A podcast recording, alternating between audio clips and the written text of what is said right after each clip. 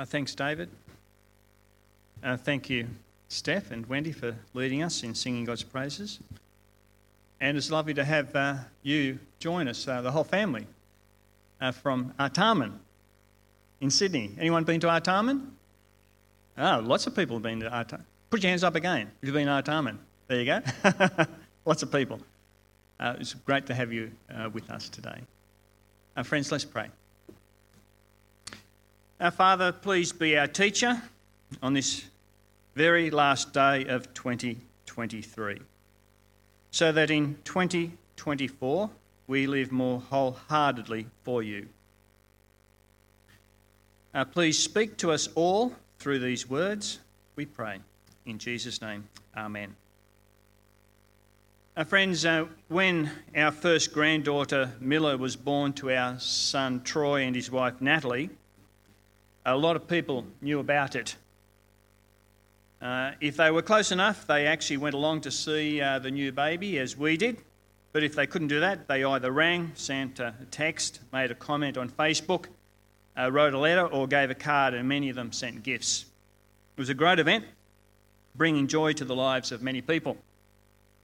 I'm sure you could relate to this. Uh, Lisa and Justin, Renee and Jeremy, Lucy and Dan, Tony and Graham, uh, Kristen and Evan, as you no doubt have experienced this this year.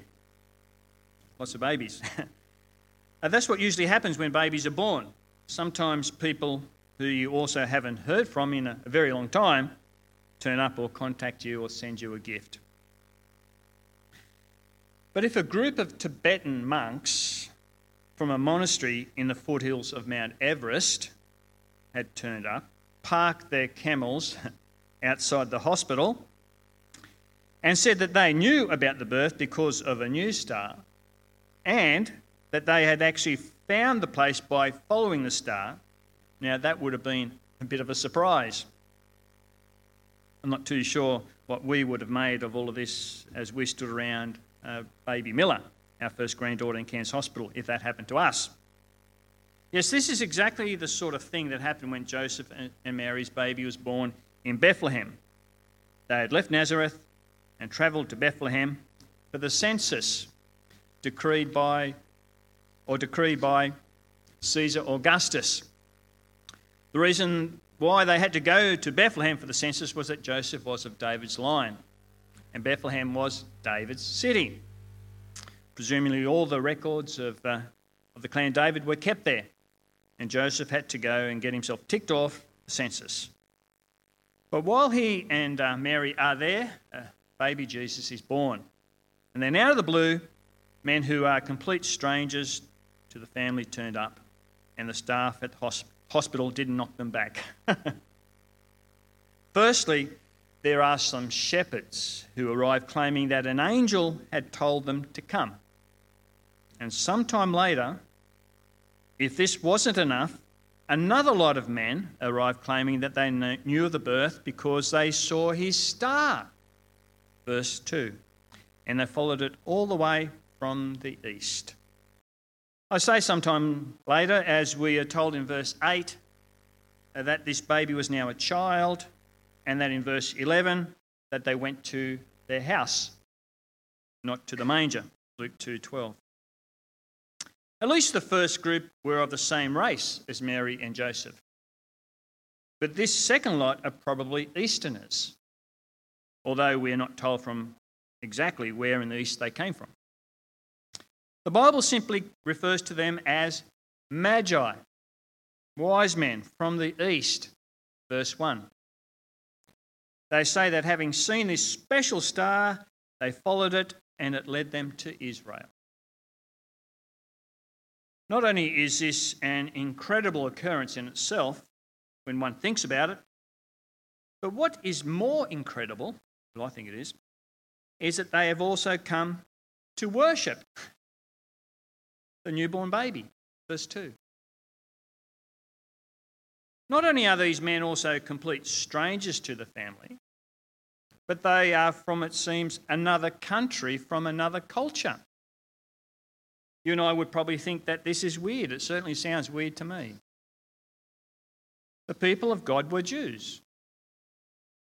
And these men are most likely non Jews, And yet they have travelled great distances in order to worship a Jewish baby born in very lowly circumstances. The question is, why? Like, what's going on here? Well, we are told that the Magi somehow understood the star to them pointing to the King of the Jews, verse 2. So we must assume that from this that they had some knowledge of Judaism, which is quite likely because the Jews were taken east, remember, during the exile. And many chose to remain in and around Babylon and eastern areas when the exile was over.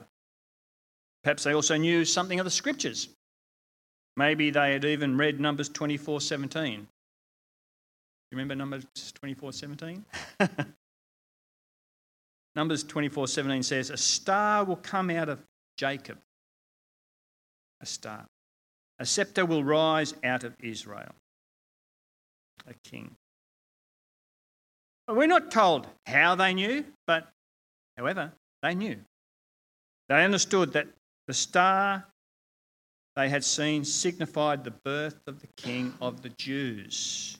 And so they set off towards Israel in order to worship him. Yes, strange, weird, and especially so if it isn't true. Now, if you arrived in Australia from overseas and wanted to meet the Prime Minister, where would you start looking for him? Well, you probably wouldn't start looking for him in Cairns, or Townsville, or Mackay, or Artarmon. or Western Sydney. you would go, or the Shire, you would go first to Canberra, which is why the Magi went first to Jerusalem to see King Herod, who up until then thought he was king of the Jews. Now, obviously, if the real king of the Jews had only just been born, then Herod wasn't him. And boy, was he threatened by that. The Bible actually says, verse 3, that he was troubled or disturbed, and all Jerusalem with him. But then I think so would Jim Chalmers, the current treasurer, be disturbed if a group of people, obviously in the know, arrived in Canberra intimating that they were looking for the real Prime Minister. And Anthony Albanese wasn't him.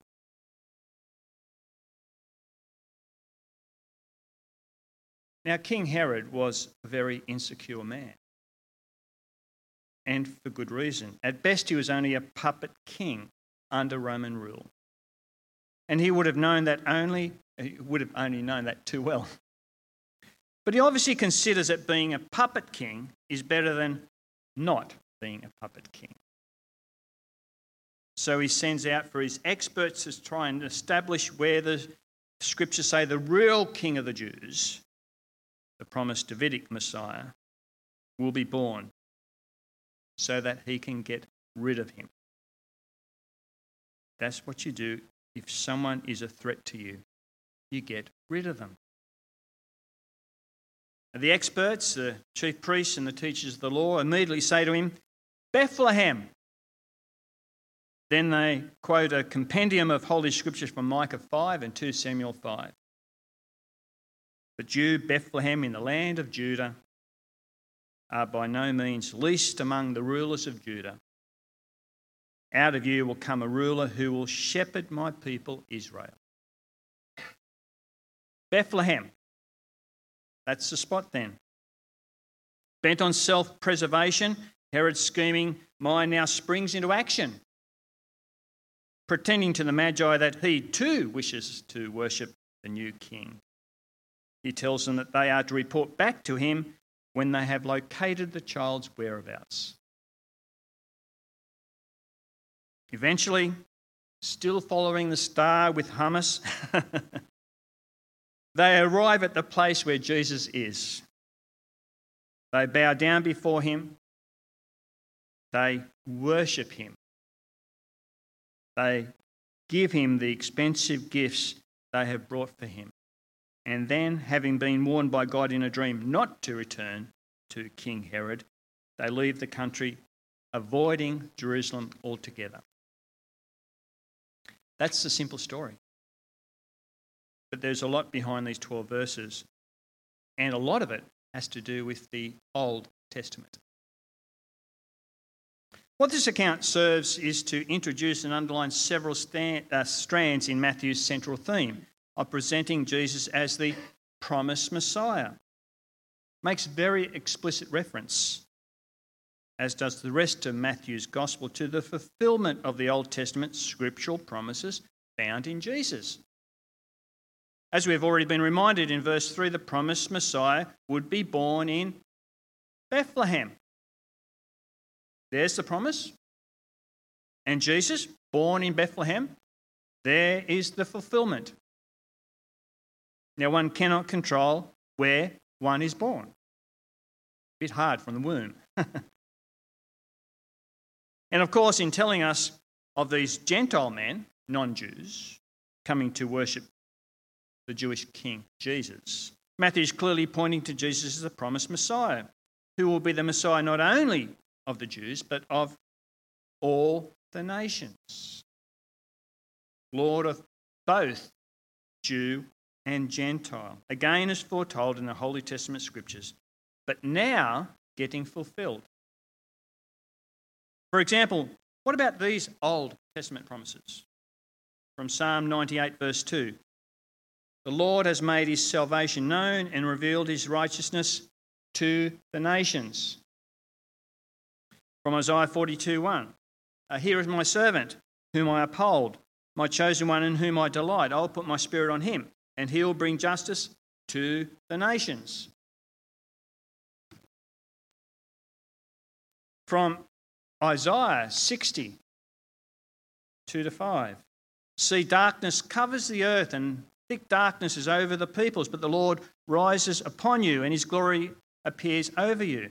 Nations will come to your light, and kings to the brightness of your dawn. The wealth on the seas will be brought to you.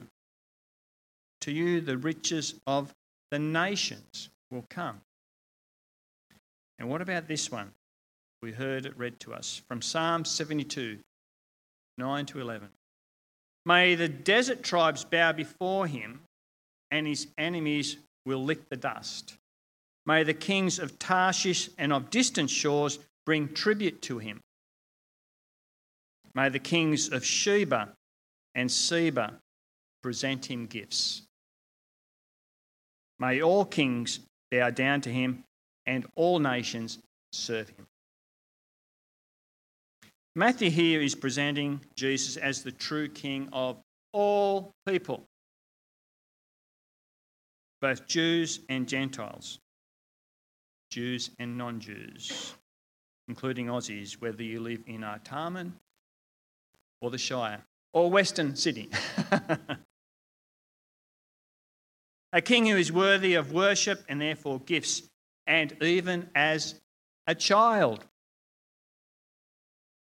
Matthew wants us to recognize that Jesus is the fulfillment of the hopes, not only of the Jews, but also of the Gentiles. And if you aren't a Jew, I think all of us aren't, that means us. It's a pivotal theme which is picked up in the rest of the New Testament.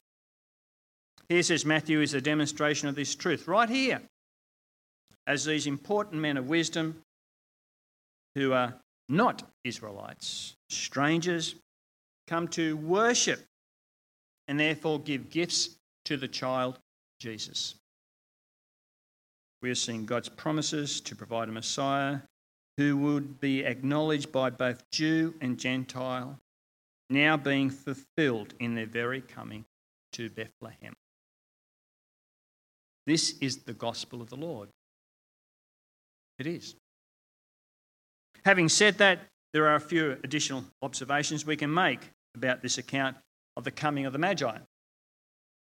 One of the things these verses show us is that true servants of God emerge from the most unlikely places, including the Estedford Hall.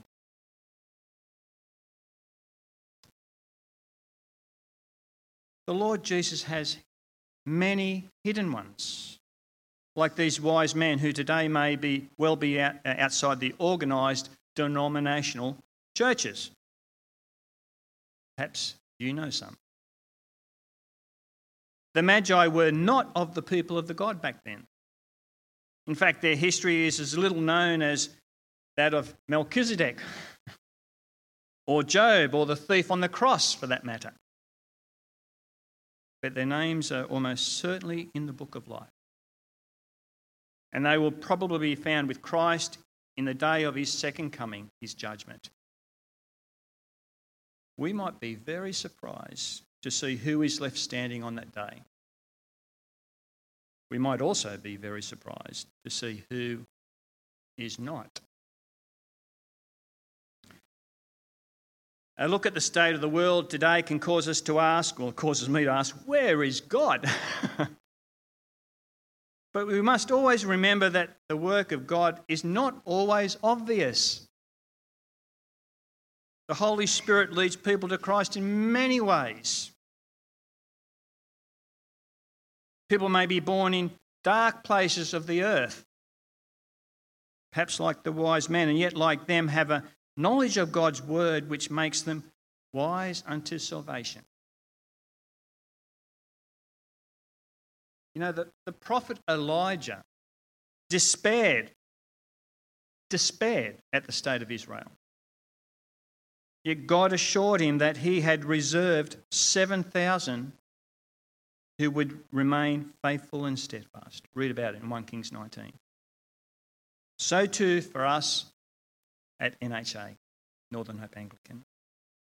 We will never know all the saints, but that doesn't matter because Christ does.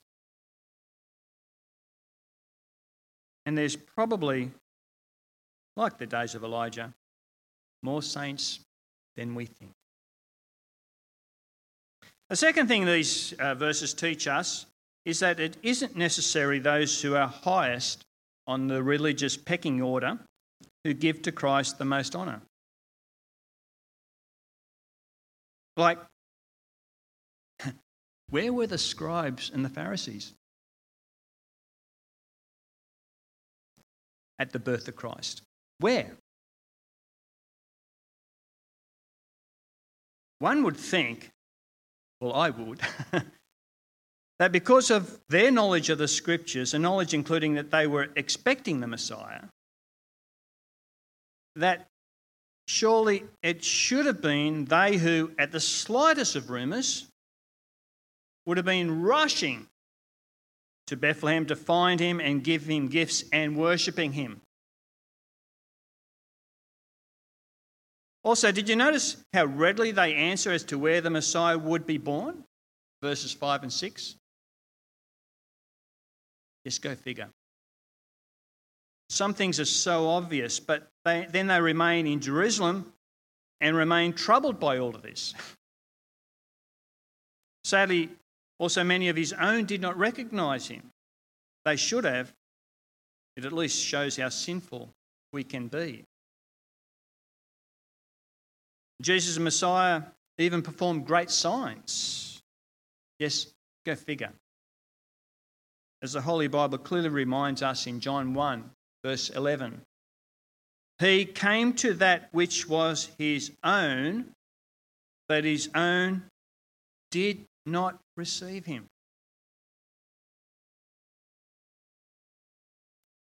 So very true, both then and now.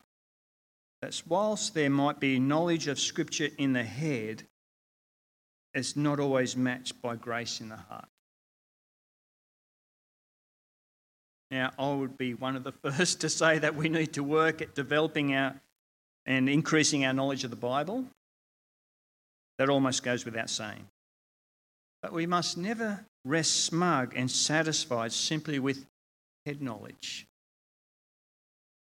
Knowledge of God should be changing our hearts, leading to holiness of life.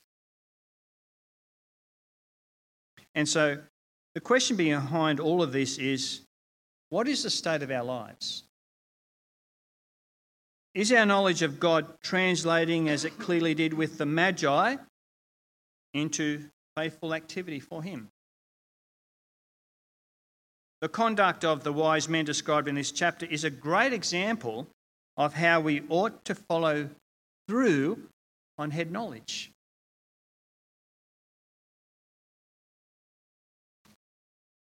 What trouble it uh, must have cost them to travel from their homes to this house in Bethlehem.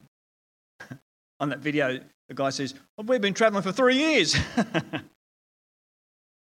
How many weary miles would they have had to journey? And no doubt on the back of a camel. like, how many dangers they would have encountered on the way. But none of these things seemed to them. They had been given knowledge, and therefore they had set their hearts on seeing him, quote, who has been born King of the Jews. And they never rested until they were able to worship him. It's true to say, isn't it? That where, where there's a will, there is a way. And here lies the uh, crux of Christian life. Once we have knowledge, it then requires an act of our will to follow through. For all of us who profess to be Christians, we would do well to follow the wise men's example. We all have some knowledge of God and of His Son, Jesus Christ. After all, we probably all said, Merry Christmas. But the question is, how are we following through on Merry Christmas? like, where is our self denial? Like, what pains do we take or surrender to Jesus? Like, what, what effort are we putting into following Him, into worshipping Him, into serving Him?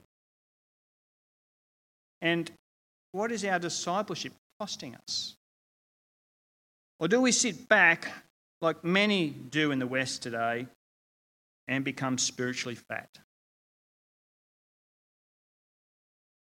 They're all serious questions and uh, they deserve serious consideration. They are serious because we, when we finally do face God, I doubt that He will ever ask us how much we knew.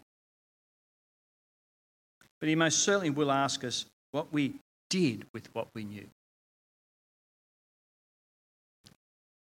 As we start 2024 and we start next Sunday at Peace Lutheran College. Let us decide by an act of our will to be more like the Magi than like a Pharisee. Amen. Thanks, Ted.